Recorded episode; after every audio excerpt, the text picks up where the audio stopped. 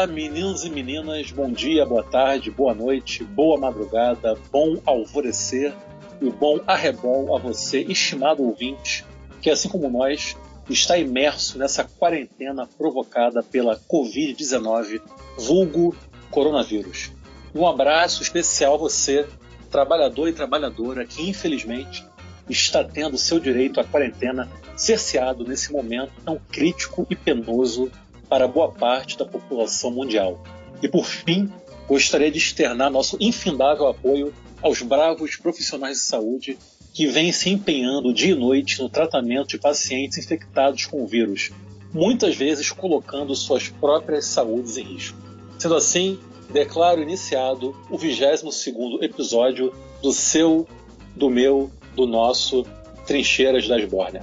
Moçada, o negócio é o seguinte, muita gente, e eu me incluo neste seleto grupo, essa altura do campeonato não aguenta mais ouvir qualquer tipo de informação calamitosa a respeito do famigerado coronavírus. Para aqueles que possuem depressão, ansiedade, os últimos dias vem sendo um enorme suplício. Inclusive, hoje mais cedo eu estava conversando aqui com meus companheiros Nilvio e Adriano, nosso grupo do WhatsApp, e eu até comentei que, sinceramente, se eu fosse ouvir um podcast hoje, o último tema que eu procuraria seria algum relacionado ao corona. Por conta disso, a nossa ideia para o episódio de hoje consiste em travar um diálogo com o intuito de reafirmar a relevância de se defender a saúde pública, representada, no caso do Brasil, sob a égide do Sistema Único de Saúde, o SUS.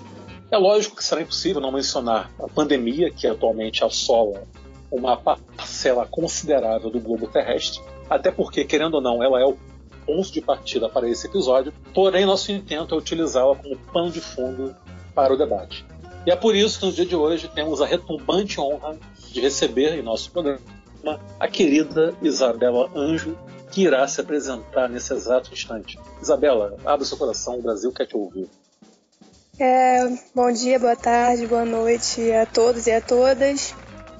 Meu nome é Isabela, eu sou estudante do décimo período de medicina da Unirio, que é a Universidade Estadual do Estado, ou Federal do Estado do Rio de Janeiro.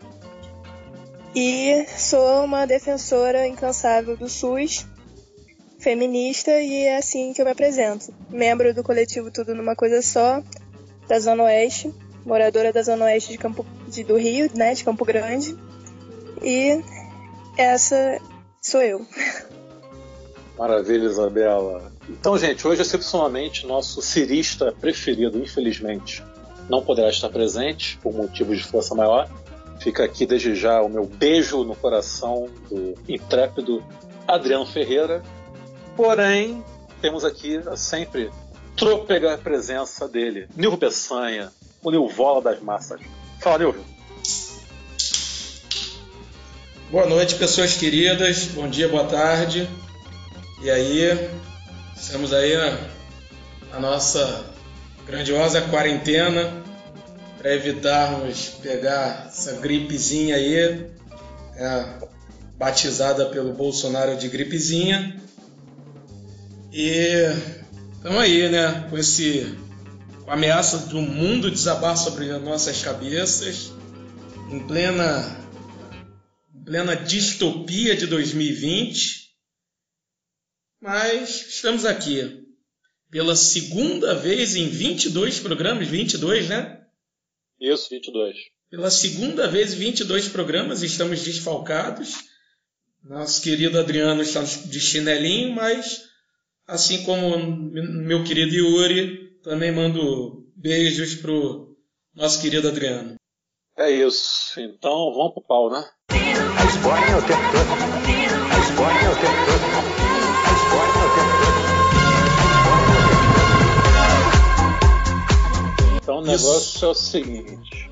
Como já foi mencionado, o SUS será o protagonista desse episódio, de forma que eu iniciarei nossa conversa lendo o trecho de um artigo escrito pelo Nelson Rodrigues dos Santos. Não confundir, tá, com o Nelson Rodrigues, dramaturgo, jornalista, escritor tricolor, por favor. Do Departamento de Saúde Coletiva da Faculdade de Ciências Médicas da Unicamp. Eu vou deixar um link desse artigo na descrição do episódio, né? Caso alguém se interesse em ler. O título do artigo é SUS Política Pública de Estado, seu desenvolvimento instituído e instituinte e a busca de saídas. Ele traça aqui um breve histórico do SUS que é bem interessante para quem nunca teve a oportunidade de ir atrás de saber. Então vamos a ele. O SUS é obrigação legal há 30 anos, com as leis 8.080 e 8.142 de 1990. No seu processo histórico, o SUS começou na prática nos anos 70, com movimentos sociais e políticos contra a ditadura, pelas liberdades democráticas e democratização do Estado, que se ampliava e fortalecia por uma sociedade justa e solidária e um novo Estado com políticas públicas para os direitos humanos básicos, com qualidade e universais. Na saúde, este movimento libertário fortaleceu-se com a bandeira da reforma sanitária, antecipando o que viria anos depois a ser as diretrizes constitucionais da universalidade, igualdade e participação da comunidade. Também nos anos 70, a ausência de estatuto da terra e reforma agrária no modelo de desenvolvimento levou ao grande empobrecimento da população e provocou intensa migração da zona rural e pequenas cidades para as periferias das cidades médias e grandes, o que gerou grande tensão social nessas periferias, de difícil controle pela repressão da ditadura. E as prefeituras municipais iniciaram várias providências, entre as quais atendimentos precários à saúde com viaturas de saúde itinerantes em bairros e vilas, e também postinhos de saúde. Essas providências precárias foram se beneficiando com propostas e iniciativas de um número crescente de jovens sanitaristas, que foram qualificando os serviços municipais de saúde e aplicando nas realidades brasileiras, as diretrizes da atenção primária à saúde, inclusive com equipes compostas pelas várias profissões de saúde, integrando as ações preventivas e curativas e ganhando grande apoio da população antes excluída. Aconteceram inúmeros encontros estaduais e nacionais de troca de experiências municipais de saúde, configurando o movimento municipal de saúde que se fortaleceu, pressionou os governos nacional e estadual por mais recursos e antecipou o que viria anos depois a ser as diretrizes constitucionais da universalidade, da descentralização, da integralidade e da regionalização. Os movimentos municipal de saúde e da reforma sanitária conseguiram nos anos 80 convênios para repasses financeiros do governo federal que muito fortaleceu a prestação de serviços básicos e integrais de saúde à população conseguiram também importante apoio do Legislativo com simpósios de políticas de saúde na Câmara Federal. Como parte das lutas pelas liberdades democráticas, muitos contribuíram para o fim da ditadura em 1984. No bojo do crescimento dos serviços básicos, vale lembrar que nos anos 80, antes mesmo da criação do SUS, já se consolidava o papel decisivo dos municípios em vários estados na erradicação da poliomielite, e depois do sarampo. Deve ser lembrado que, paralelamente aos bons resultados da descentralização dos primeiros repasses de recursos federais, o governo federal, nos anos 80, inicia a retração da sua participação no financiamento da perante o crescimento da participação estadual e principalmente municipal. Foi realizada a oitava Conferência Nacional de Saúde em 1986, que aprofundou e legitimou os princípios e diretrizes do SUS social e política desse movimento desdobrou na Comissão Nacional da Reforma Sanitária, composta pelos governos federal, estadual e municipal, pelas instituições públicas e privadas de saúde e pelas entidades da sociedade e dos trabalhadores sindicalizados, com a atribuição de elaborar proposta de sistema público de saúde a ser debatida na Assembleia Nacional Constituinte. É importante lembrar que em todos os debates e posicionamentos políticos as entidades, tanto das categorias de trabalhadores, incluindo as centrais sindicais e as entidades dos profissionais de saúde das classes médias, assumiram em todos os momentos e situações a opção pelo SUS e não planos privados, que na época possuíam pequeno peso e expressão em comparação com o sistema público de saúde que incluía o previdenciário. Todas as expectativas eram de adesão e primeira opção pelo SUS,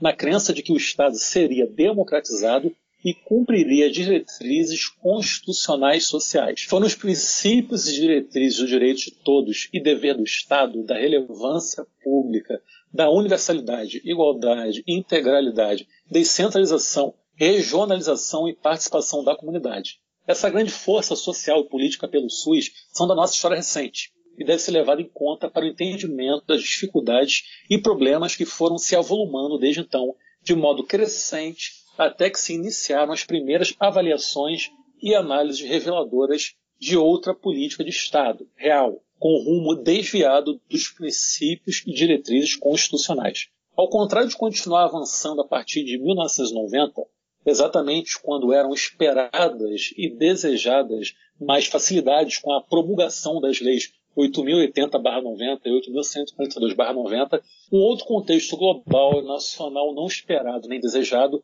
iniciou a efetivação de crescentes dificuldades.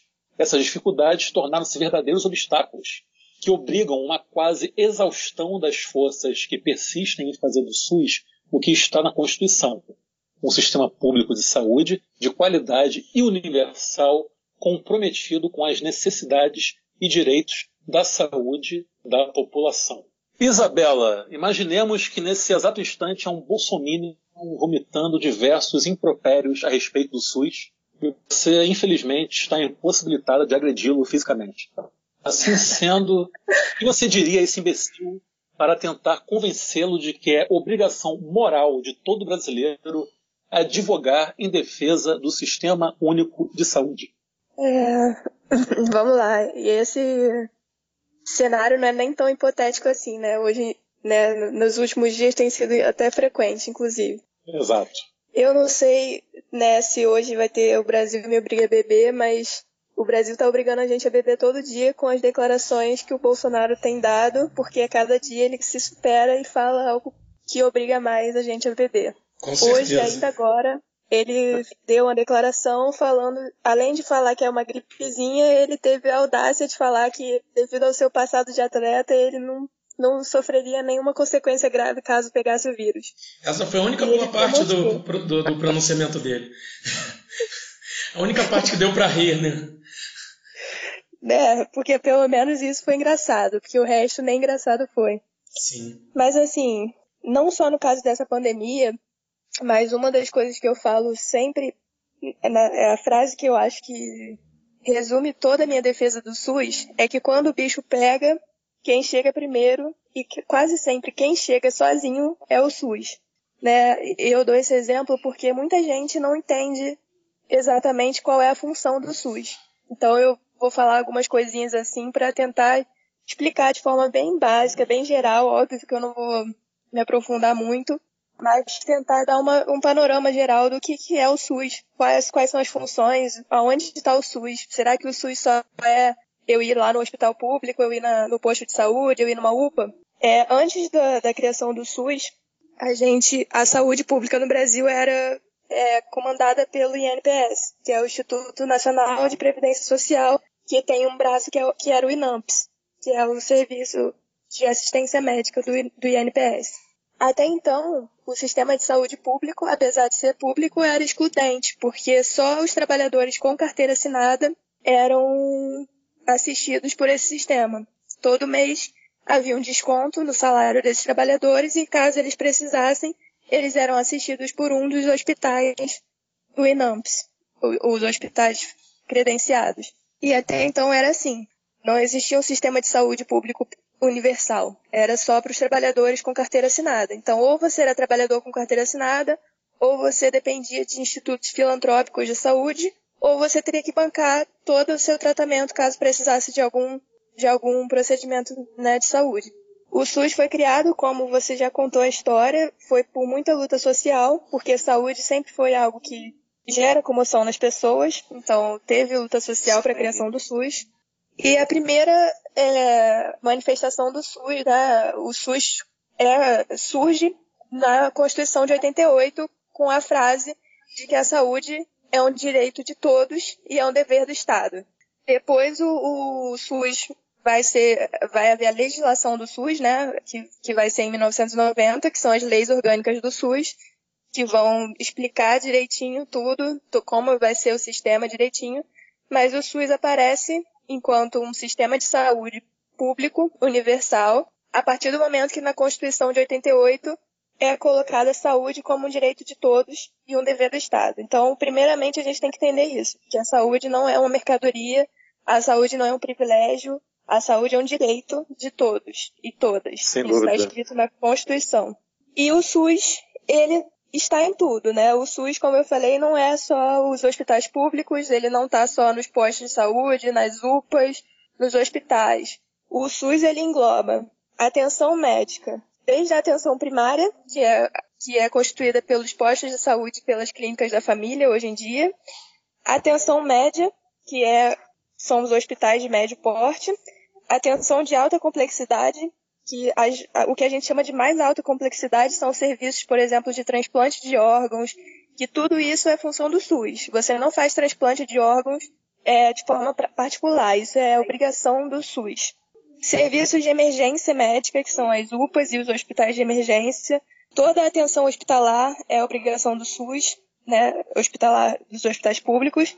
E o SUS também engloba a vigilância, tanto vigilância epidemiológica, que são, né, que é todo o sistema de dados de todas as doenças, que esses dados viram informação, essa informação vira política pública.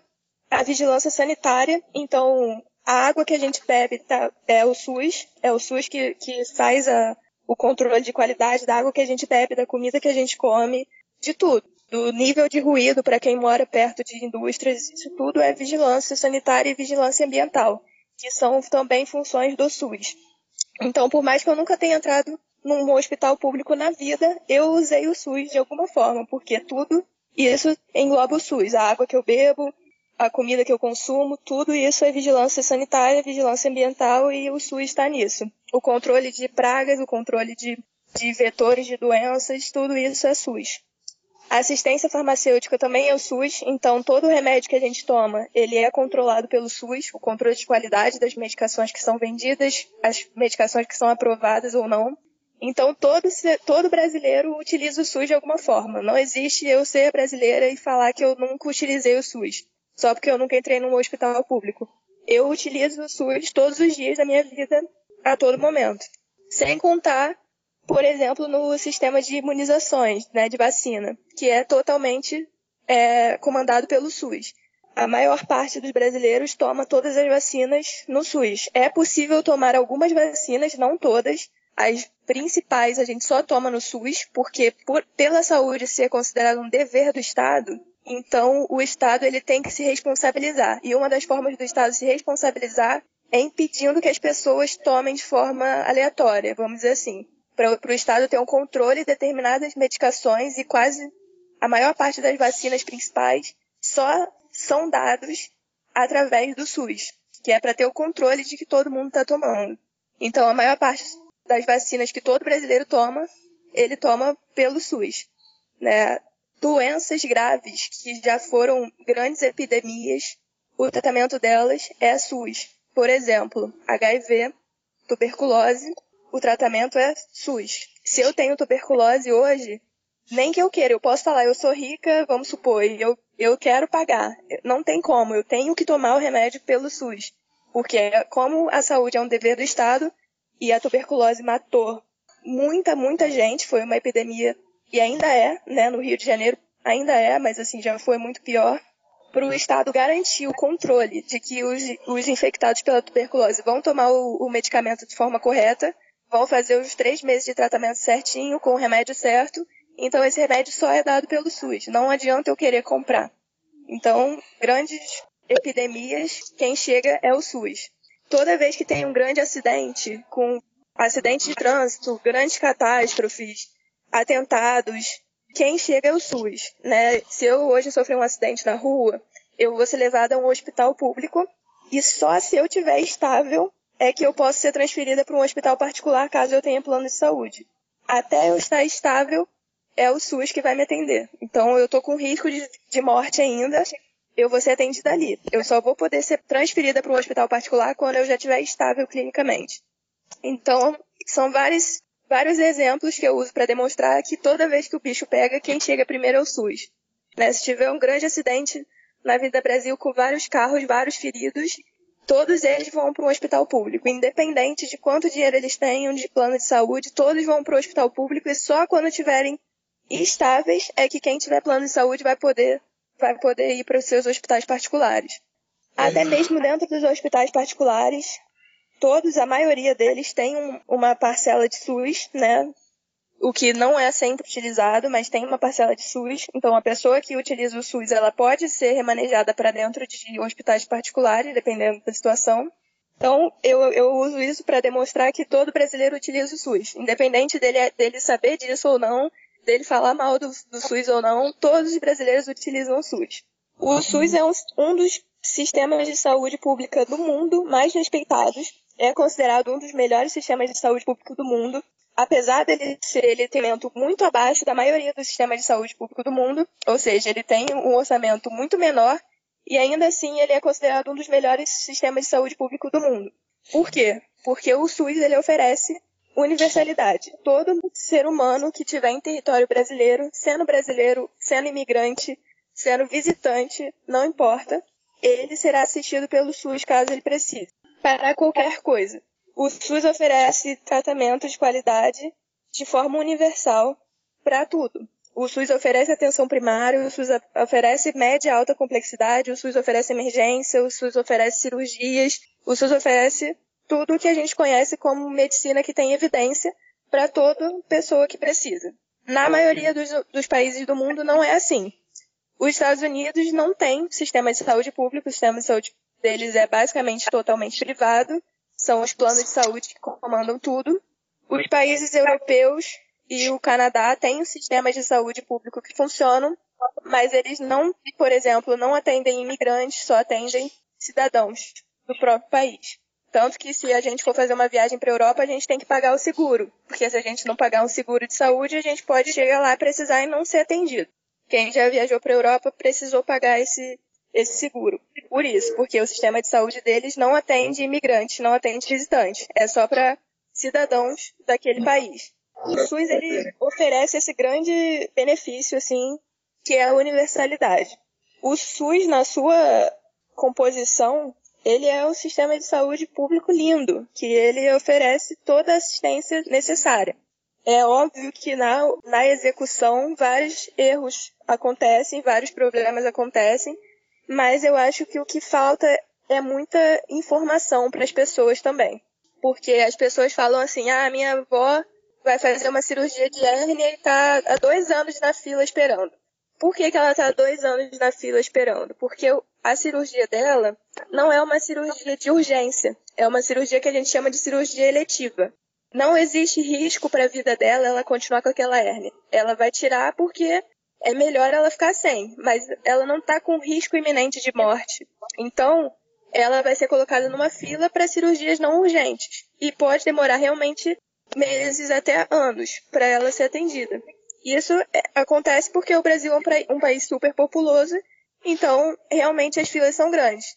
Se fosse uma cirurgia de urgência, o SUS ofereceria no momento, seria no, no momento que ela precisasse, ela ia ser atendida, porque é assim que funciona a fila.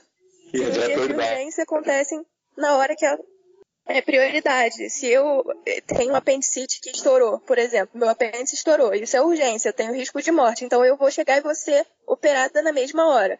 Eu Sim. vou ser atendida e vou furar a fila, né? Furar não, porque eu não, não, eu não estou nessa fila, mas eu vou ser, eu vou ter prioridade. E essas, esses casos que não oferecem risco à morte, eles vão entrar numa fila de cirurgias eletivas. Inclusive agora, nesse caso do coronavírus, todas as filas né, é, congeladas, assim, a fila foi congelada, que é para reservar os leitos dessas pessoas que faz, fariam essas cirurgias para os possíveis casos graves. Vão é. precisar ficar internados. Então, é uma das estratégias para reservar leitos para o coronavírus foi isso, foi congelar a, a, fila de cirurgias eletivas. Então, eu acho que a maior parte da população brasileira vai pelo que a mídia demonstra. E é interessante para a mídia é, vender uma imagem de que o SUS é péssimo, de que o SUS não funciona, porque um dos grandes financiadores da mídia são os planos de saúde, que são bilionários. Então, vale a pena para a mídia passar essa imagem de que o SUS é um sistema que não funciona, de que o SUS é um sistema de que você vai ficar anos esperando para ser atendido, quando na verdade você só vai ficar anos esperando se o seu problema não for algo que oferece risco para sua vida. Então, assim, duas perguntas agora rapidamente em cima do, do que você vinha falando. É, primeiro, em cima, assim, você veio falando muito bem, citou os Estados Unidos e tudo mais. É, e, e assim, e, e foi uma questão que no início lá nos Estados Unidos ficou muito aparente porque é, houve isso até foi, foi a mídia foi quase não vi na mídia mas algumas pessoas alguns especialistas e, e até algumas pessoas de mídia independente que, que tiveram acesso alguns números alguns casos lá nos Estados Unidos chegaram a noticiar que havia pessoas que estavam se recusando ou omitindo é, a questão de, de, de, sintomas pelo alto preço né, do, do, do, teste, pelo alto preço de, de se submeter à, à quarentena. E aí isso faria com que as pessoas não, não, iam, ter, não iam ter dinheiro para arcar com, com, com isso. Né? É, e aí, só para a gente ver, um teste, né? e aí me corrija se, você, se eu estiver errado, um teste aqui no, aqui no Brasil, se não houvesse o SUS, se não me engano, seria 5 mil reais um teste. Né? Então, assim, pô. Não, só rico ia fazer. É, só rico ia fazer. Eu acho que nenhum de nós teria condição de fazer, de deixar, né? É. Os testes são realmente caros, é, são caríssimos porque é uma tecnologia, né? Os testes são tecnologias teoricamente novas, né? Que foram desenvolvidos agora, então eles estão num preço altíssimo porque não tem concorrência, não, não entrou no mercado para abrir concorrência e baratear. Então eles realmente são muito caros. E é exatamente isso. Nos Estados Unidos você não faz nada sem pagar né? Tudo é plano de saúde. Se eu não tenho plano de saúde, eu tenho que pagar por tudo. E até mesmo se eu tenho plano de saúde, os planos de saúde lá são uma máfia que eles não cobrem tudo, eles só cobrem até determinado ponto e até e depois desse determinado ponto você que tem que pagar. Existem várias histórias de pessoas que perderam tudo, perderam casa, porque o plano de saúde não cobriu e elas tiveram que, que arcar com o, do próprio bolso o resto do tratamento. Então, é assim, lá nos Estados Unidos é assim. Eu, eu não faço um teste sem pagar. Aqui no Brasil, não. Qualquer ser humano que esteja em território brasileiro e apresentar sintoma grave do coronavírus hoje, porque hoje a gente ainda está testando só os casos né, que a gente considera grave, que é quem tem é, falta de ar forte ou febre. A gente não está testando qualquer quadro. Então, qualquer pessoa faz o teste gratu gratuitamente. Qualquer pessoa vai ser internada, caso precise, gratuitamente também, a não ser que queira ir para um hospital particular, né, e tenha plano de saúde, mas qualquer ser humano aqui em, ter em território brasileiro vai receber todos esse, esses cuidados relacionados à pandemia de forma gratuita. Então, é, isso é muito diferente dos Estados Unidos, por exemplo, e de vários outros lugares do mundo, em que a saúde pública não acontece da forma que acontece aqui. Então, sem contar é, no investimento em pesquisa, tudo isso porque isso é SUS, né? A Fiocruz, por exemplo, está se desdobrando para ter remédio, um remédio que faça um efeito entrar, descobrir uma possível vacina. A Fiocruz, ela é um dos braços do SUS. Né? Toda, essa, toda pesquisa em saúde, ela é financiada pelo SUS. Então, a gente tem que entender que, mesmo que eu não use o hospital público, o SUS, ele está de alguma forma.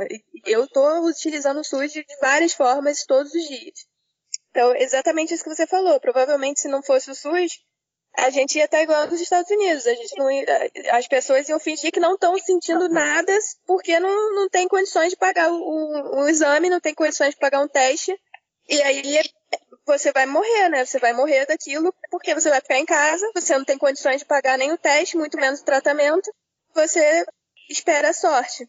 Você faz igual o Bolsonaro. Vai ter gente que vai morrer disso aí, mas é, é tudo bem, entendeu? Quem tiver que morrer, vai morrer. É, Foi isso que basicamente ele falou. É tipo paciência, né? Morreriam de qualquer jeito. É, exatamente. É, é só, só, só para completar as minhas perguntas, quero o seguinte: assim, é, o que, que você acha? Você acha que após é, a gente passar por toda essa turbulência, você acha que há uma possibilidade das pessoas começarem a olhar o SUS de uma outra forma Ou pode ser que com a, a questão da, do, do que a gente já viu em outros países, que foi o, o ápice da, da crise, e aí aconteceu que os, os hospitais e os leitos chegaram a, né, ao, ao, ao seu esgotamento, é, e isso pode, pode vir a acontecer aqui, está previsto de acontecer aqui, isso pode fazer com que é, as pessoas acabem voltando a criticar o, o SUS. O que, que, que você o que, que você acha? Então, eu sou uma pessoa esperançosa é, em tudo na vida, né? Mas, então eu espero que as pessoas acordem um pouco. Eu não tenho a esperança de que vai sair todo mundo defendendo o SUS, não. Mas se pelo menos abrir um pouquinho os olhos de, de enxergar assim, mesmo que eu não utilize hospitais públicos, mesmo que eu tenha plano de saúde, eu uso o SUS e o SUS é importante para mim, isso já seria um avanço enorme. Mas eu acho que vai ser pelo caminho contrário, muito por causa do investimento que está sendo feito. Eu estava lendo que o Paulo Guedes né, anunciou que ia destinar não sei quantos bilhões do orçamento para combate emergencial à crise, né, à, à, à pandemia. E aí você vai ver, tanto na questão de saúde diretamente, como também na, na questão econômica, ele vai reforçar mais do mesmo, porque se você for ver o dinheiro que ele está destinando para a saúde, uma, uma boa parte, né, eu diria que até a maior parte, ele está destinando para os planos de saúde, que já são milionários, já são bilionários, não precisam de mais dinheiro. Ele não está destinando para o SUS. Ele, ao invés de ele pegar essa verba e destinar diretamente toda para o SUS, ele está destinando boa parte para os planos de saúde, que já são trilionários, já são riquíssimos, não precisam disso. O SUS é que está precisando. O SUS não tem leito para todo mundo. O SUS não tem material para todo mundo. Os profissionais de saúde, eles merecem parabéns não só por estarem trabalhando, mas estão trabalhando em condições insalubres, porque não tem material de proteção. Não tem máscara correta, que é aquela N95, aquela que parece um bico de pato. Não tem para todo mundo. Tem quantidade absurdamente insuficiente. Os profissionais não são treinados para usar o material de proteção, porque a maior parte, né, por exemplo, só as equipes de saúde que são acostumadas a se paramentar com o equipamento de proteção para esse tipo de coisa, são as equipes de saúde de CTI, por exemplo, não as equipes de saúde de clínica da família. Sendo que numa situação de pandemia, todos os profissionais teriam que ser capacitados para saber se paramentar com os equipamentos de proteção. Então, as pessoas estão trabalhando em situação insalubre, né? E assim, então, tanto na, na questão da saúde como também também na questão econômica, eu acredito muito nisso, porque o que eu eu não eu espero que isso não aconteça, eu espero que a medida de isolamento funcione. Essas medidas de isolamento da gente estar tá em casa em quarentena, elas são uma estratégia para a gente ganhar tempo, né? A gente está tentando ganhar tempo até alguém descobrir um remédio eficaz, até alguém descobrir uma vacina, porque é óbvio que quando a medida de isolamento cessar, os casos vão explodir. Então a gente está tentando fazer os casos explodirem de uma forma mais lenta, não acontecerem todos ao mesmo tempo, para o sistema de saúde ter condições de absorver todos, ou pelo menos a maioria, porque se explodir tudo de uma vez a gente não tem leito para todo mundo, e a gente está tentando ganhar tempo. Esse tempo de quarentena a gente está tentando fazer com que caso, os casos não explodam até a gente encontrar um medicamento eficaz, uma vacina, algo que possa melhorar assim a, a, a previsão do que pode acontecer. Mas, se as coisas não acontecerem da forma prevista, não for da forma ideal e tiver uma explosão de casos, que é o que está previsto para acontecer sim nas próximas semanas, eu acredito que o SUS vai ficar extremamente sobrecarregado, enquanto os planos de saúde vão poder oferecer um, um, um atendimento muito mais salubre para as pessoas, né? Como sempre foi. Então pode ser que reforce a mesma ideia que as pessoas já têm, de que ah, quem for atendido no SUS vai morrer quem for atendido em plano de saúde não vai morrer, o que é uma mentira, o que não é verdade. Porque a, não, não tem evidência disso. A, a verdade é que os planos de saúde oferecem muitas vezes muito mais luxo do que qualidade em atendimento de saúde.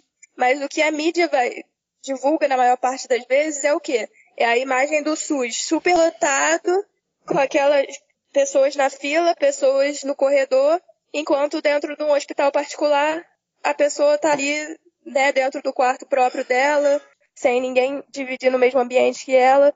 Então passa uma imagem muito melhor.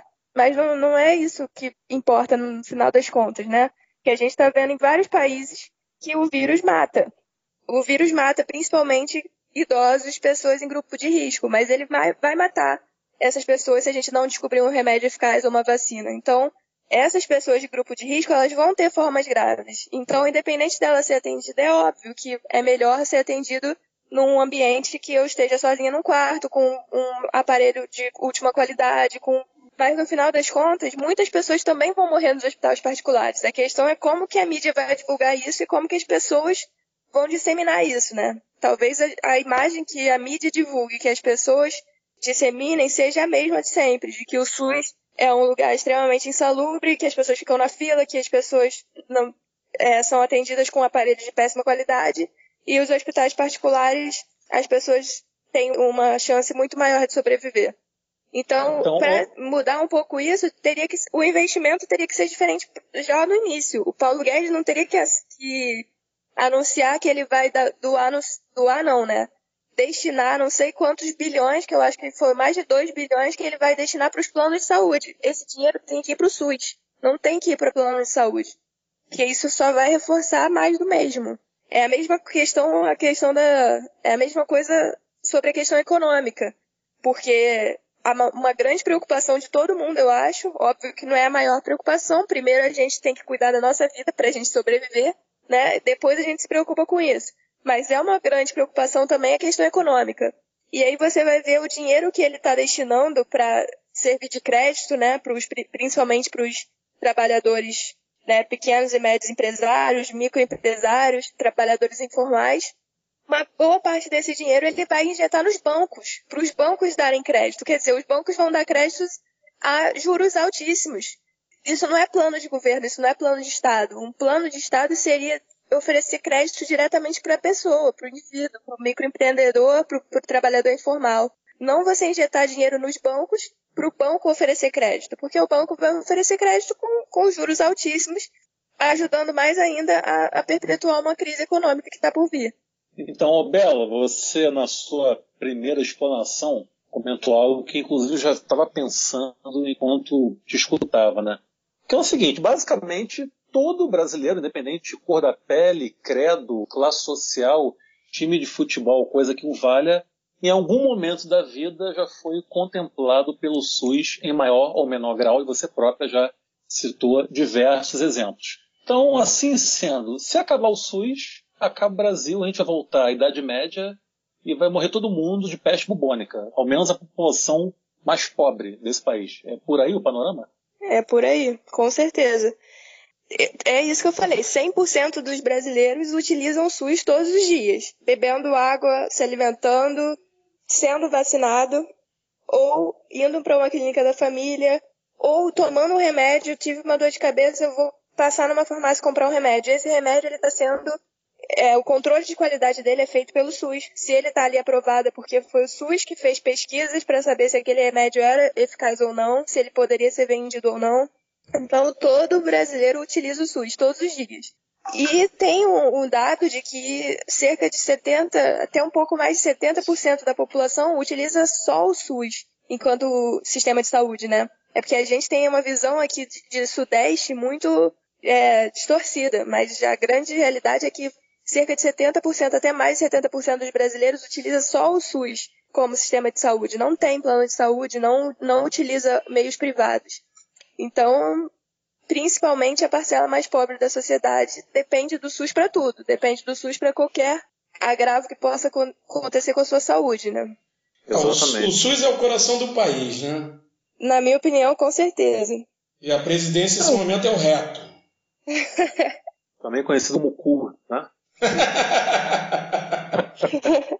Não, o que me impressiona é que, e mesmo com toda essa sabotagem, com todo esse desleixo do governo que aí está em relação ao SUS, o SUS consegue, né, com muita galhardia, com muita bravura e com muita força dos profissionais que lá estão, consegue é, efetuar, né, com muita competência, os serviços pelos quais, pelos quais ele foi designado, né?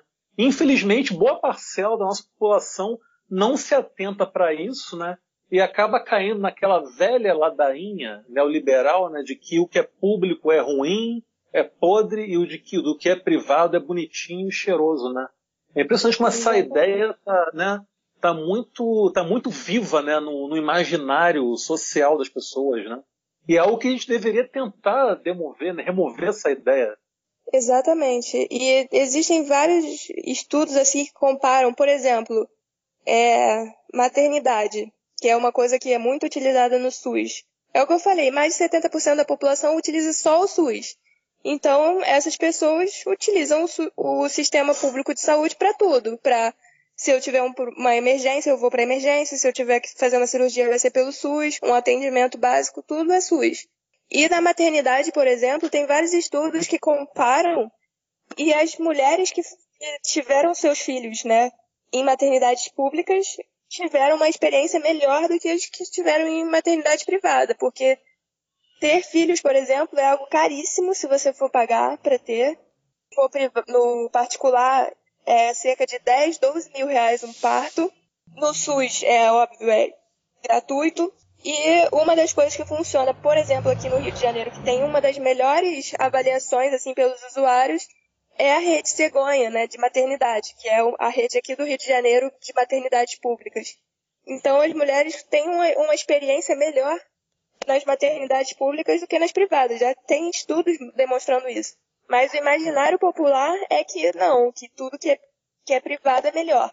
Só que não é assim. Na, na realidade, a maior parte do, do, dos hospitais privados oferece muito mais luxo do que qualidade de atendimento. Porque dentre os 25, 30% da população que tem plano de saúde, a maior parte são planos de saúde baratos. Não são planos de saúde é, tops, vamos dizer assim. Então, se você for ver a qualidade do atendimento, ela é semelhante ao do SUS ou até muito pior. O que tem é um pouco mais de luxo. Eu vou chegar no hospital e não vai ter fila. Eu vou chegar no hospital e vou ser internada num quarto sozinha, não numa enfermaria. Mas isso não significa qualidade de atendimento. Isso não significa que os médicos que vão estar lá são melhores, sim, que as sim. equipes de enfermagem são melhores, Perfeito. que o tratamento que eles vão te oferecer é melhor. Isso é hotelaria, né, na verdade. Isso é luxo, isso não é. muitas vezes, é... muitas vezes o médico tem, tem, tem médico que atende no SUS e que atende no particular, né? Às Com vezes certeza. é o mesmo médico, né? O mesmo. Sim, e, e, e, as pessoas, cara, é, eu, o meu filho nasceu numa maternidade é, pública, foi na, na Ronaldo Gazola, é, uhum. é, e assim, e, e, e claro, é, de, depois eu, eu vim a ter plano e tudo mais, Agora, pô, eu cansei de, de, de ver pô, che, chegar em, em, em, sala de espera de, de, de, clínica privada e, cara. E, tá ter, e ter fila. Lotado, lotado, lotado. E pensar, cara, isso aqui é um, um, um hospital público melhoradinho, entendeu? Com um, um, tipo, com um pouquinho assim, ó, um pouquinho de requinte, entendeu? É, é, é, é isso, a diferença às vezes é mínima. Com um pouquinho mais de luxo, né? Na maior é, parte das é vezes. É isso, com um pouquinho mais de luxo. É essa a diferença, porque às vezes cansei de ficar duas horas. O remédio horas... que você vai tomar é o mesmo. Sim, o tratamento sim, que você sim, vai receber é o mesmo. É o mesmo. E, e, e às vezes a, a espera é, é, a mesma. Cansei de ficar duas horas ou mais aguardando um atendimento em, em clínica particular. Pô. Também, também. Eu também. Na joaria, e, né, a antiga joaria em Campo Grande, já cansei de ficar Sim. Muito tempo na fila. Tanto quanto eu já, eu em, em fazendo estágio em UPAs, vejo as pessoas esperando, às vezes até menos tempo. É, a questão é, é luxo mesmo. Agora, Isabel, você acha que a esquerda, né, os movimentos sociais, etc., de uma forma geral, está empenhada nessa defesa pelo SUS, em divulgar as benesses do SUS e toda a luta social, inclusive, foi empregada para que o SUS finalmente tomasse vida a partir da Constituição de 1988, ou ainda é uma, uma bandeira um tanto quanto negligenciada? Eu acho que é uma bandeira bastante negligenciada. Com certeza. E, bo e muito porque é, os militantes de esquerda, assim como o resto da população, muitos deles utilizam plano de saúde, ficam com a mesma imagem do imaginário popular de que o SUS é ruim, sem nunca ter experimentado, sem nunca ter né, ido procurar pesquisas confiáveis, dados sobre aquilo. Eu só sei que é ruim porque eu, eu, eu sei que é ruim. A maior parte das pessoas dissemina isso e você vai perguntar baseado em quê e a pessoa não consegue nem te falar baseado em quê. E eu não estou dizendo que o SUS não tem problemas, ele tem muitos problemas de execução. Eu acho o SUS eh, quase perfeito na sua, na, tu, na sua teoria, mas no, na sua execução eu enxergo vários problemas. Por exemplo, questão dos exames de imagem. E a maior parte dos problemas que eu enxergo tem nome. É, é a iniciativa privada entrando no SUS. Por exemplo, aqui no Rio de Janeiro tem as famosas OS, as organizações sociais que entram para gerir eu não entendo isso, porque que tem que ter uma empresa privada para fazer a gestão de algo que é público. Então já está errado é, desde a da sua concepção. E realmente piorou absurdamente o atendimento na, nas UPAs, nos hospitais que são que têm gestão de OS. E lembrando que é... isso não é uma conta só desse prefeito. Essa é uma conta não, que é do é. prefeito é. anterior também. Né? O Eduardo, a, a, a, os, as OS são uma herança do, do, do pai. É. Assim como é, a questão das imagens, exames de imagem, que são outro fator que muitas que a iniciativa privada tenta entrar, porque muitas, a maior parte das clínicas de imagem são privadas ou tem iniciativa privada dentro e servem também ao SUS, vamos dizer assim, né? Também funcionam para o SUS. E isso é um dos grandes problemas. Por exemplo, na, na questão do câncer. Existe uma lei que obriga, depois que uma pessoa tem o diagnóstico de câncer, o tratamento tem que ser iniciado em menos de um mês. Por que, que tanta gente demora tanto para começar a se tratar? Porque o exame não sai. A pessoa tem, tem câncer e não consegue, fica meses, até mesmo um ano, mais do que isso na fila para fazer exame. Então, existem vários problemas que a gente tem que pontuar e a gente tem que pontuar até para lutar por melhorias mas, de modo geral, as pessoas disseminam que o SUS é ruim e que a saúde privada é melhor, sem embasamento nenhum. Apenas porque é isso que foi colocado na cabeça delas e elas acreditam. E dentro dessas pessoas estão a maior parte dos militantes da esquerda. Eu não vejo a saúde sendo uma pauta de, de vamos tentar conscientizar as pessoas, vamos tentar. Não, eu não vejo a saúde sendo uma dessas pautas de modo geral, ela é uma das pautas negligenciadas, sim, que a é esquerda não, não tenta conscientizar as pessoas, até porque a própria esquerda não é conscientizada sobre isso.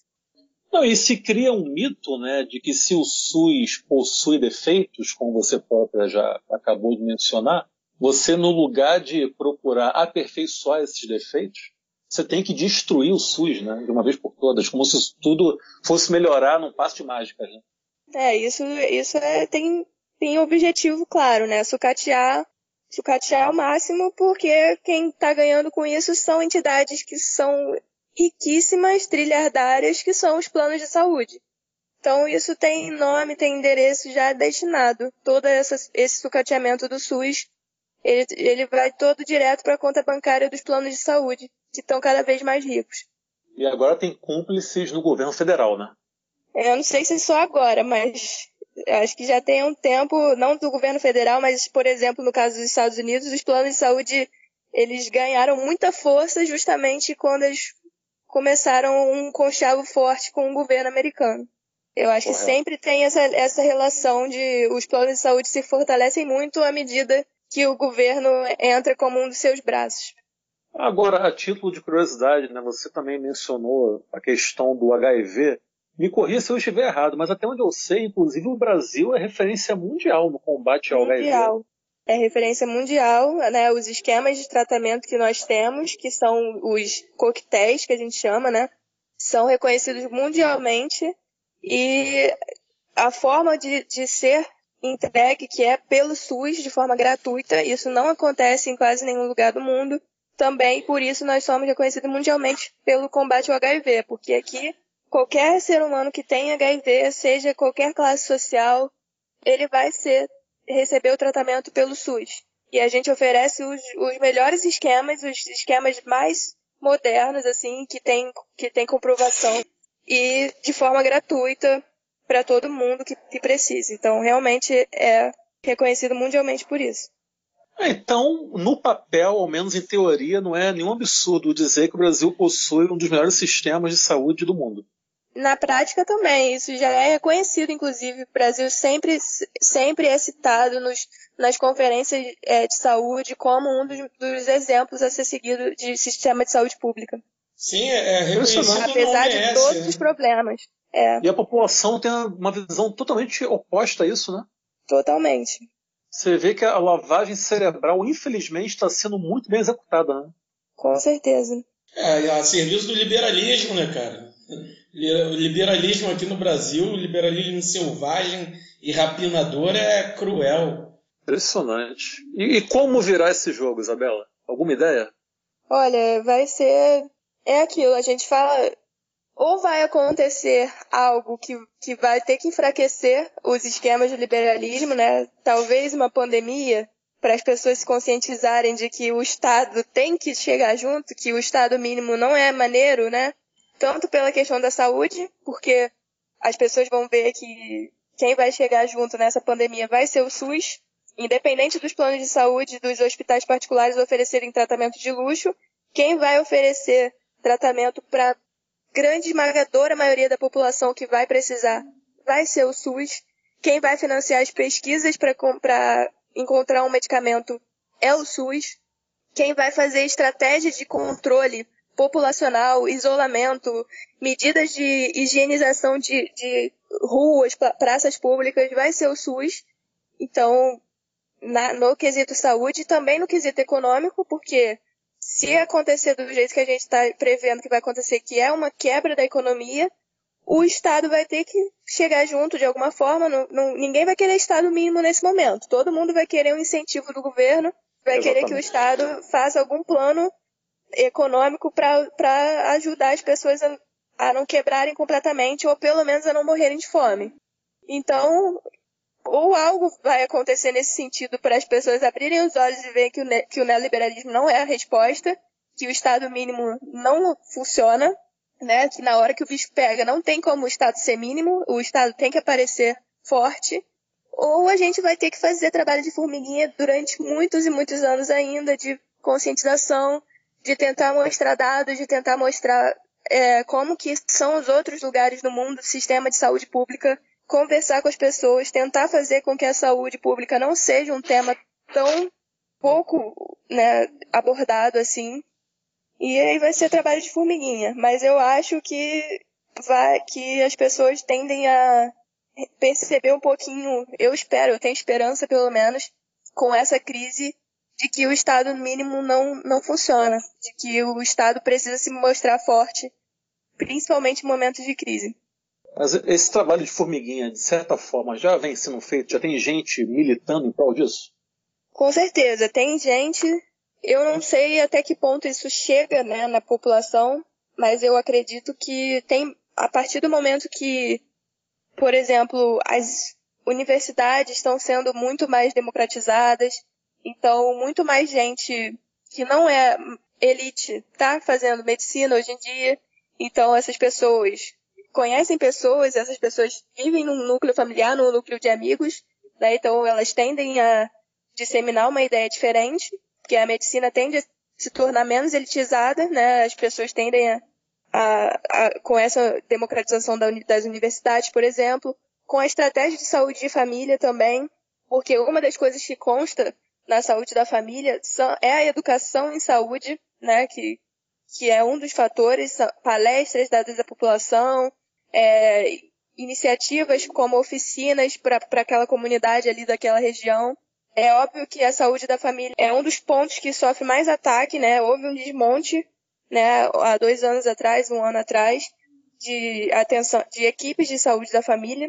E a Zona Oeste foi a zona mais afetada com isso. Houve um corte de boa parte das equipes de saúde de família.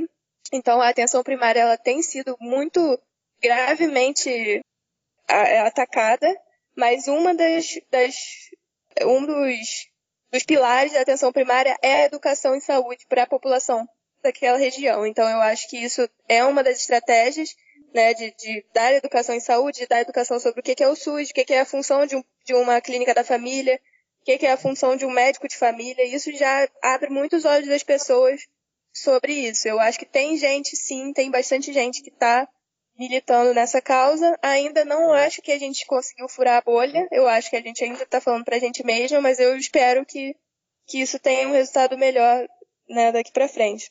Então, você tocou no ponto aí que eu queria tocar também né, até adentrando aqui numa esfera é, mais pessoal, que você, né, estudante de medicina, estuda numa universidade federal, que é a Unirio, e a gente sabe que ainda hoje, né, medicina ainda é um curso muito elitista e etc.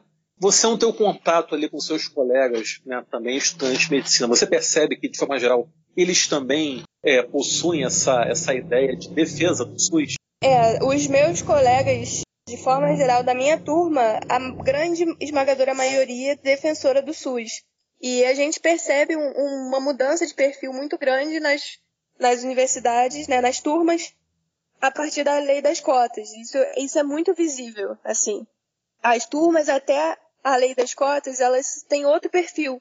São pessoas que, na sua maioria, votaram no Bolsonaro, são pessoas que não defendem o SUS. E a partir da, da lei das cotas, a, a, as turmas estão entrando com um perfil diferente. A cada ano você vê um perfil menos elitista e de pessoas mais conscientes. Não necessariamente só tem pessoas pobres, não é isso. Na minha turma, a maioria, eu não vejo quase ninguém que eu, que eu fale assim, ah, essa pessoa realmente é, foi o, contra as estatísticas, é pobre estudando medicina. Eu não vejo quase ninguém realmente assim. Mas pelo menos são pessoas mais conscientes né, que tem mais consciência de mundo, de, de sociedade, de classe, de tudo. Então acaba que, por serem assim, já são pessoas que defendem o SUS. Na minha turma, ninguém votou no Bolsonaro, por exemplo. Que as pessoas, os médicos, a maioria votou no Bolsonaro. Pô, turma as linda, últimas hein? turmas, é, as últimas turmas, que são as turmas que foi, foram antes da lei das cotas, votaram no Bolsonaro. E na minha turma já ninguém votou no Bolsonaro. Nas turmas de baixo também não conheço ninguém que tenha votado. Então, você eu percebi uma mudança no perfil assim das turmas. E estudantes maravilhosos esses. Então é, essa mudança foi é, majoritariamente na sua, na sua visão devido às cotas. Sim, na minha visão sim. É, uma coisa que, que eu acho que a gente precisa deixar claro aqui também é o que você, o que você falou, né? E o que o Yuri falou também. É, ninguém aqui está tá falando que o, o, SUS ele tá uma, uma maravilha, né? Que é uma coisa maravilhosa e tudo mais. É, só para ratificar, né? e, e, é algo. É, eu acredito que, que quem nos ouve, né? Acho que tem consciência disso, mas é, é muito bom para a gente poder argumentar com as outras pessoas, né? ou contra-argumentar para argumentos que podem vir aí contrários a, a, a, essa ideia de valorização do, do SUS. É, é, claro que o SUS tem um monte de problema. É, agora, é só a gente pensar que com toda a precarização do SUS, e essa precarização só se, ainda se tornou maior com esse governo que chegou agora, né? Que esse uhum. governo, esse governo chegou agora, ele está tá destruindo tudo, é, educação pública, saúde pública, tá, é, né? ele quer realmente é, vender tudo que a gente tem. É, se não me engano, a gente perdeu o, o, o sistema de saúde é, perdeu, acho, um papo de 20 bilhões, alguma coisa assim, é, 20 ou mais de 20 bilhões é, em, em, termos de, de, de, de verba. É, sei lá, pode me corrigir se estiver errado, Bela, ou depois né, a galera que tiver que for ouvir pode falar isso se eu estiver falando merda. Enfim, mas o que é, o, o, o principal é o seguinte: é que com toda essa precarização, o SUS ainda atende a quase a grande parte, a, a maioria da população. Né? Como, como a Bela falou, você falou em 70% né? da, da, da, das crianças que nascem, não é isso? É, isso, até mais um pouco. Né? 70, 70 ou mais, é, 70% ou mais da, da, das crianças que nascem porra, são nascidas em, em maternidades públicas. Isso é coisa pra caralho. Né? Isso é coisa pra caralho. Então, por mais que a gente tenha é, um sistema de saúde pública com problemas, cara, é, é, é uma coisa para a população abraçar e valorizar, ao invés de ficar é, criticando. E claro, tem que criticar sim, mas criticar é criticar o governo que não, que não vai lá e, e, e, e realmente investe no, no, no SUS. Né? Não é criticar o profissional, não é criticar querendo que acabe. Porque se acabar o SUS, aí o pobre, o trabalhador, a classe trabalhadora, a classe mais pobre, aí vai estar tá fodida de vez. Aí, como o Yuri falou, cara, vamos fechar o Brasil, vamos acabar com essa porra e vamos embora. Porra, porque acabou. Acabou o Brasil. Acabou a população mais pobre. Vai todo mundo, porra, ser disseminado. Então, a, a, realmente, a classe trabalhadora, essa esquerda marrom aí que fica aí falando de uma porrada de. Essa, essa esquerda aí que fica falando de uma porrada de assunto aí, ó. Fica aí, né, essa esquerda, sei lá, identitária, festiva, é, porra, de bamboleio e tudo mais. Essa esquerda tem que abraçar realmente o SUS, tem que abraçar realmente que causas que realmente interessam a classe trabalhadora, a classe mais pobre. Comove, gera comoção popular, isso, porque saúde, é isso. saúde importa. Então o trabalhador se importa com isso. Então é um assunto que, que vai chamar atenção, que, que gera comoção. Não são esses assuntos que parece que a gente nunca está sempre falando com a gente mesmo e não atinge a classe trabalhadora. Não. A classe trabalhadora se importa com isso. A classe trabalhadora está sentindo agora um problema de saúde pública enorme que a gente teve. Então, a, a gente tem que falar sobre isso. É, o que você falou do, dos 20 bilhões, isso começa desde a PEC do fim do mundo, né, que, é, que congela os gastos desde 2017, porque o mínimo obrigatório, é, legalmente falando, de, de investimento no SUS é 15% da receita corrente líquida de todos os anos. E com a PEC do fim do mundo, é passou a ser 15% da receita de 2017. Sempre de 2017. Então a gente não está fazendo reajuste e com isso o SUS todo ano perde cerca disso. Eu, eu também li esse número, né, que no ano passado, 2019, a gente perdeu 20 bilhões de investimento por causa da PEC de congelamento dos gastos. Isso, isso, isso. Boa. Isso sem contar com, com, com todos os absurdos que, que Bolsonaro vem trazendo, porque PEC do fim do mundo foi ainda governo Temer. Mas o Bolsonaro agora, todos os dias, ele vai se pronunciar e ele faz um desserviço a, ao sistema de saúde. Porque a, o sistema de saúde ele é hierarquizado. E a hierarquia máxima é o Ministério da Saúde, que é o órgão federal que faz a gestão de todos os outros, que faz a gestão das secretarias estaduais, das secretarias municipais, dos conselhos regionais de saúde, de tudo. O Ministério da Saúde, ele é a entidade federal em relação à saúde pública. E o Bolsonaro, todos os dias, ele fala contrariamente ao que o Ministério da Saúde recomenda, né? Em relação ao coronavírus. Então, ele está fazendo um desserviço enorme à saúde pública, ao SUS, cada vez que ele se pronuncia e fala contra as recomendações do Ministério Público, contra as recomendações da OMS. Eu realmente acho que ele ele tem algum problema psiquiátrico muito, muito sério, porque ele, ele se considera superior a tudo. Ele é a opinião dele vale mais do que o Ministério da Saúde, vale mais que a OMS, vale mais que a Anvisa. Ele realmente ele deve achar que ele é Deus da Terra, né? Não, o criminoso, né? O que tá fazendo um crime. O criminoso, o cara que se é diz atleta. Porra, pelo menos uns 10 anos que eu vejo ele fazendo uma flexão ridícula, cara.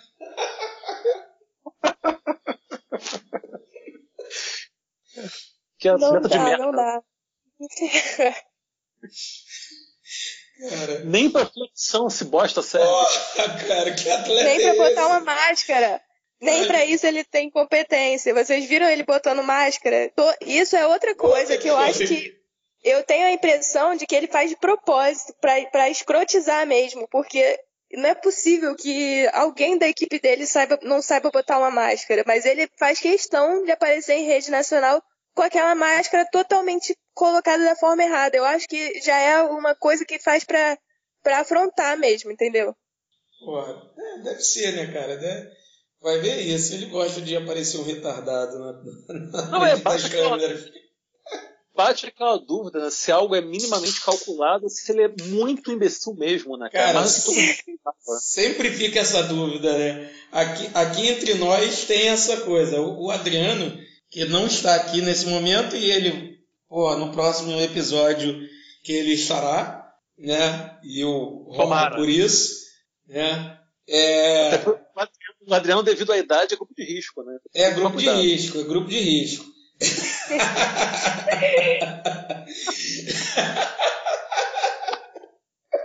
Ele não é atleta igual o Bolsonaro, então. Cara, eu não sei, eu nunca vi o Adriano fazer flexão, então eu não sei se ele faz. Eu não sei nem se ele consegue fazer uma flexão igual a do Bolsonaro, que geral é flexão. Um beijo pro Adriano. Um beijo pro Adriano. Nosso Peter Pan querido. Exatamente. Tá com orelhas quentes agora ele, cara. Mas, mas quando ele voltar, eu, eu, eu, eu dou direito de resposta a ele. É, entre nós tem essa coisa de que o Adriano ele acha que o Bolsonaro ele tem uma coisa de tem um, um, uma coisa de calculismo ali na, nas ações mínimo, né? mínimo de calculismo ali nas ações dele, né? Eu já acho Nesse... que Nesse é caso das máscaras, eu concordo com o Adriano. Eu acho que é algo pensado para escrotizar mesmo, porque eu, eu não acho que nem a pessoa mais imbecil seria capaz de, de, fazer dessa forma, assim. Em rede nacional, não. é, né, cara? Isso é, se eu for Bolsonaro, tem que aventar essa hipótese. Jamais subestimem a imbecilidade atroz de Jair Pode crer, pode crer. Jamais subestime. Cara, e o absurdo desse último pronunciamento dele é que, assim, são, são duas coisas, né? É, primeiro, são duas coisas que, assim, é, não, não, são. Na, na, verdade, são três é, absurdos. Primeiro, são, são duas coisas que ele. Que, que a gente já, já espera dele, que é ele jogar para a torcida dele. Primeiro, é, ele voltar a a bater na imprensa. Só que dessa vez ele bate na imprensa, cara, dizendo que a imprensa, o absurdo foi ele ter culpado a imprensa, colocado a imprensa como vilã, por ela ter é, de, por ela ter anunciado, ter informado o número de mortes, o número de atingidos pelo coronavírus na Itália. Cara, o Bolsonaro, eu acho que ele não sabe o papel da imprensa. Cara, a imprensa tem que informar, porra. Caralho. Ele não sabe o que é papel e nem o que é imprensa. Caralho, cara. Não, não adianta. Sabe por quê? Porque o Bolsonaro não adianta. Ele tem esse papel de ditador. Ele é um cara ditatorial, autoritário. Então ele acha o tempo inteiro que a imprensa tem que dar serviço dele é, a imprensa tem que estar a serviço da, da, dos ideais, da, das loucuras, das conjecturas insanas dele. E fodeu, cara. É, porra, não. A imprensa tem que informar, cara. A imprensa tá certa. Porra, se tem tantos mortos na Itália, a imprensa tem que informar que houve tantos mortos na Itália. Só que informar com responsabilidade. E, cara, em momento nenhum eu, eu vi a imprensa dizendo que era para todo mundo sair louco pelo. Não, o tempo inteiro eu vi a imprensa dizendo que não era para ter pânico. Pô, o tempo inteiro eu vi, eu vi, eu, eu, eu não vi, pelo menos da, da, da, da grande imprensa, da imprensa hegemônica, eu não vi coberturas irresponsáveis. É. Mas, cara, sabe, sabe o que é pior? Até esse programa ir ao ar, certamente o Bolsonaro já teria, já teria feito é, pronunciamentos ainda piores do que o que piores. ele fez hoje. Não, com certeza, com certeza. A gente ainda vai ter muito panelaço por aí. Nos preparemos. E agora, e aí e, e uma outra coisa é muito bizarro. Ah, ah, ah, tem uma, uma, uma segunda coisa bizarra, foi ele ter, porra, tipo, feito chacota com o, o Drauzio Varela, né, cara? Porra, puxa o Drauzio Varela na história, que é nitidamente para jogar com a torcida, a torcida dele, porque, novamente, com certeza é para, né, pela polêmica do Drauzio Varela ter é, abraçado a, a, a, aquela, é, aquela mulher trans, né? E, cara, e, e, assim, e a gente volta com o Bolsonaro como uma pessoa que continua se apegando a esse, a esse pequeno público dele que eu acho que é, quer dizer, que não era pequeno, mas eu acho que está se tornando cada vez menor. Eu, eu, eu, eu não sei, eu espero que esteja. Mas eu, eu acho que vai, se, vai chegar um momento que vai se tornar cada vez menor, cara. É, é muito bizarro isso, cara. Não, e eu tenho para mim, cara, de que a partir de tudo o que for parido por essa crise do coronavírus, nessa pandemia, cara, é a partir de então, quem continuar ao lado do Bolsonaro é porque pura e simplesmente é mau caráter. Tá? Não me vem falar que é ignorante, é mal informado, não, cara. Diante de tudo que está posto, a pessoa que insistir em permanecer aliada de Jair Messias Bolsonaro é porque é, é, isso é prova em conteste que essa pessoa é extremamente cretina e desprovida de qualquer resquício de caráter. E eu quero que essa pessoa se foda. Não, cara, é, o ódio maior ao Bolsonaro é me fazer dizer que o Witzel está tomando atitudes minimamente mais sensatas dentro desse cenário. Porra, né, cara? Exatamente. Exatamente. Puta que pariu, cara. A que ponto chegamos? A que ponto chegamos? Eu nunca me imaginei falando essa frase, que até o, o, o Witzel é mais sensato. Eu nunca imaginei que eu falaria Witzel sensato numa frase. Porra. E o Bolsonaro me obriga a isso. Tá que pariu. Mas é isso. Podemos nos encaminhar pro final, então? É, nos encaminhamos.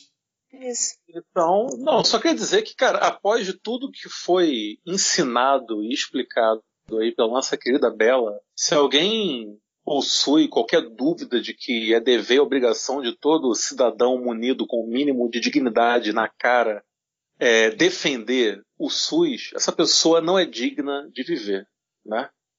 E eu queria primeiramente agradecer a Bela pela brilhante participação dela, por ter colorido aí o nosso nosso humilde podcast. E eu queria pedir também, só para não dizer que não falamos das flores, pedir para a Bela, né, enquanto aí, futura médica, né, reafirmar aí todas as precauções e procedimentos né, que você que agora está nos ouvindo deve tomar para evitar ser infectado pelo corona e mais ainda evitar de infectar alguém que possa ser do grupo de risco. E é isso. É, eu que agradeço, né, por, por estar aqui, adoro o, o Trincheira, sempre escuto. E assim, vamos todo mundo defender o SUS exatamente, entender que todos nós usamos o SUS e que o SUS é importante pra caramba e é lindo e vamos defendê-lo. Em relação ao coronavírus, é isso. Que todo mundo tem que fazer é quem puder ficar em casa, fique dentro de casa, saia só quando for essencial. Saindo na rua, Lave as mãos o tempo todo, deixa o cabelo preso, evita colocar a mão no rosto, sair na rua. Eu vou pegar em várias coisas com a mão, então eu tenho que deixar meu cabelo preso para não ficar mexendo no cabelo e não levar a mão ao rosto. Se possível, usar álcool gel na rua, né, de, de tempos em tempos. Se não for possível, só não toca no rosto. Ao chegar em casa, lava bem as mãos com água e sabão. Depois que lavar as mãos, pega o celular que você levou na rua, a chave que você levou na rua, limpa também com ou com um paninho com água e sabão ou com álcool em gel. Depois lava a mão de novo e aí sim você está dentro de casa para usar seu celular em casa sem problema. Chegou da rua, primeira coisa, tira o sapato, tira a roupa toda, a roupa da rua tem que ficar separada ou fica dentro de uma sacola se você for usar de novo, porque é inviável para muita gente lavar roupa todo dia. Então deixa uma sacola do lado da porta da sua casa e bota a roupa da rua nela. Quando você for sair de novo, você bota para que aquela vai ser a roupa da rua. Chegou dentro de casa, tira e né, vai, se puder, tomar um banho imediatamente, já lava a mão já toma um banho e bota a roupa de casa. Fica dentro de casa. Quem puder, quem tiver a oportunidade, né, de, de ficar em casa devido ao trabalho, né, porque eu sei que muita gente não está podendo fazer quarentena porque os não está sendo liberado do trabalho, mas quem puder, fique em casa. Se você é grupo de risco, principalmente, fique em casa mais ainda. Se você mora com alguém que é grupo de risco, toma cuidado redobrado. Não encosta nessa pessoa antes de, antes de lavar a mão, antes de tomar um banho. Não entrega nada da rua para essa pessoa antes de higienizar. Se essa pessoa é grupo de risco, tenta manter a pessoa que é grupo de risco sem contato com nada que, que seja da rua, além dela ficar em casa.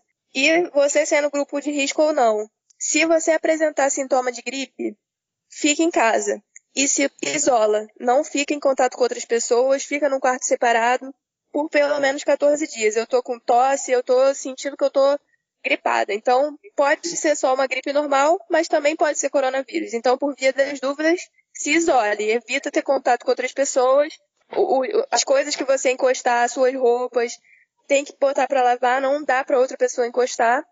E se você tem sintomas graves, como por exemplo, falta de ar forte, febre, que não passa tomando de pirona, por exemplo, você tem que ir ao médico. Por que, que todo mundo não tem que ir ao médico? Pelo menos nesse momento. Eu não sei como é que vai estar daqui a uma semana. Mas hoje a gente não tem testes para fazer em todo mundo. Então os testes eles estão sendo reservados para quem está com um dos sintomas de gravidade. A gente não está fazendo teste em todo mundo que tem sintoma de gripe hoje. Tá para chegar uma remessa de muitos testes e talvez quando essa remessa chegue, a gente passe a testar todo mundo. Aí vai ser outra situação.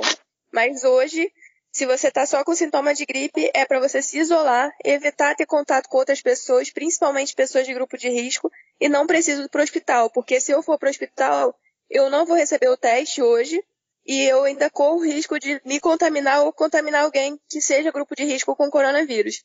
Então, é melhor ficar em casa.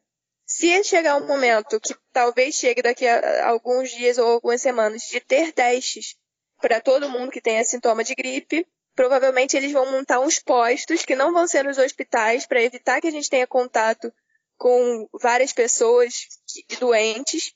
Né? E nesses postos já está passando na televisão exemplo de alguns países que são tipo tendas que, que é para as pessoas irem receber um primeiro atendimento e fazer o teste. Aí, nesse caso, sim. Mas hoje, falando de hoje, quem tem sintomas só de gripe é melhor ficar em casa e se isolar. então, coisa, Bela. as recomendações são essas. Uma pergunta, Bela. É, pra, até para poder informar a galera e quem está nos ouvindo também passar a informação adiante, já que você falou de postos, de gripe. É, a importância, qual, qual a importância da vacinação da gripe né, essa campanha de vacinação da gripe no combate ao coronavírus, já que a vacina para a gripe em si ela não imuniza é, para o vírus do, do, do, do coronavírus, né, o Covid-19. Mas qual a importância em si? É, a, a campanha de vacinação da gripe foi antecipada e é muito importante, por quê? Porque a campanha de vacinação para gripe ela também dá preferência para as pessoas de grupo de risco, né, que são as pessoas que, ter, que apresentam formas mais graves do coronavírus, e ela é importante por dois motivos. Primeiro, para que porque o coronavírus ele pode se manifestar só com sintomas de gripe. Então, você vai excluir essa dúvida, assim, a pessoa que, que poderia ter só uma gripe e ir até um hospital sobrecarregar o sistema achando que é coronavírus. Então você oferece a vacina da gripe para essa pessoa tendo os sintomas, vai ser mais provável que ela realmente tenha coronavírus e ela não vai até um sistema de saúde, um hospital, sobrecarregar aquele sistema por causa de uma gripe. E por quê? Principalmente para essas pessoas que são população de risco, é, a gente quer evitar ao máximo que a pessoa, por exemplo, tenha as duas infecções ao mesmo tempo, que é algo possível, né? A gente está falando de dois vírus que são extremamente contagiosos tanto o coronavírus quanto o, o vírus da gripe. E os dois é, acometem de forma mais grave as pessoas em, em, em, essas situações de risco, né? Essas faixas de risco. Então, principalmente os idosos, que são as pessoas que têm formas graves de gripe, a gente quer evitar que ele tenha os dois ao mesmo tempo, que seria muito mais grave para a saúde dele. Então é isso. Valeu demais, Isabela. Valeu, Nilvola. Beijão pra todo mundo e até Show. a próxima. Valeu, beijos. É.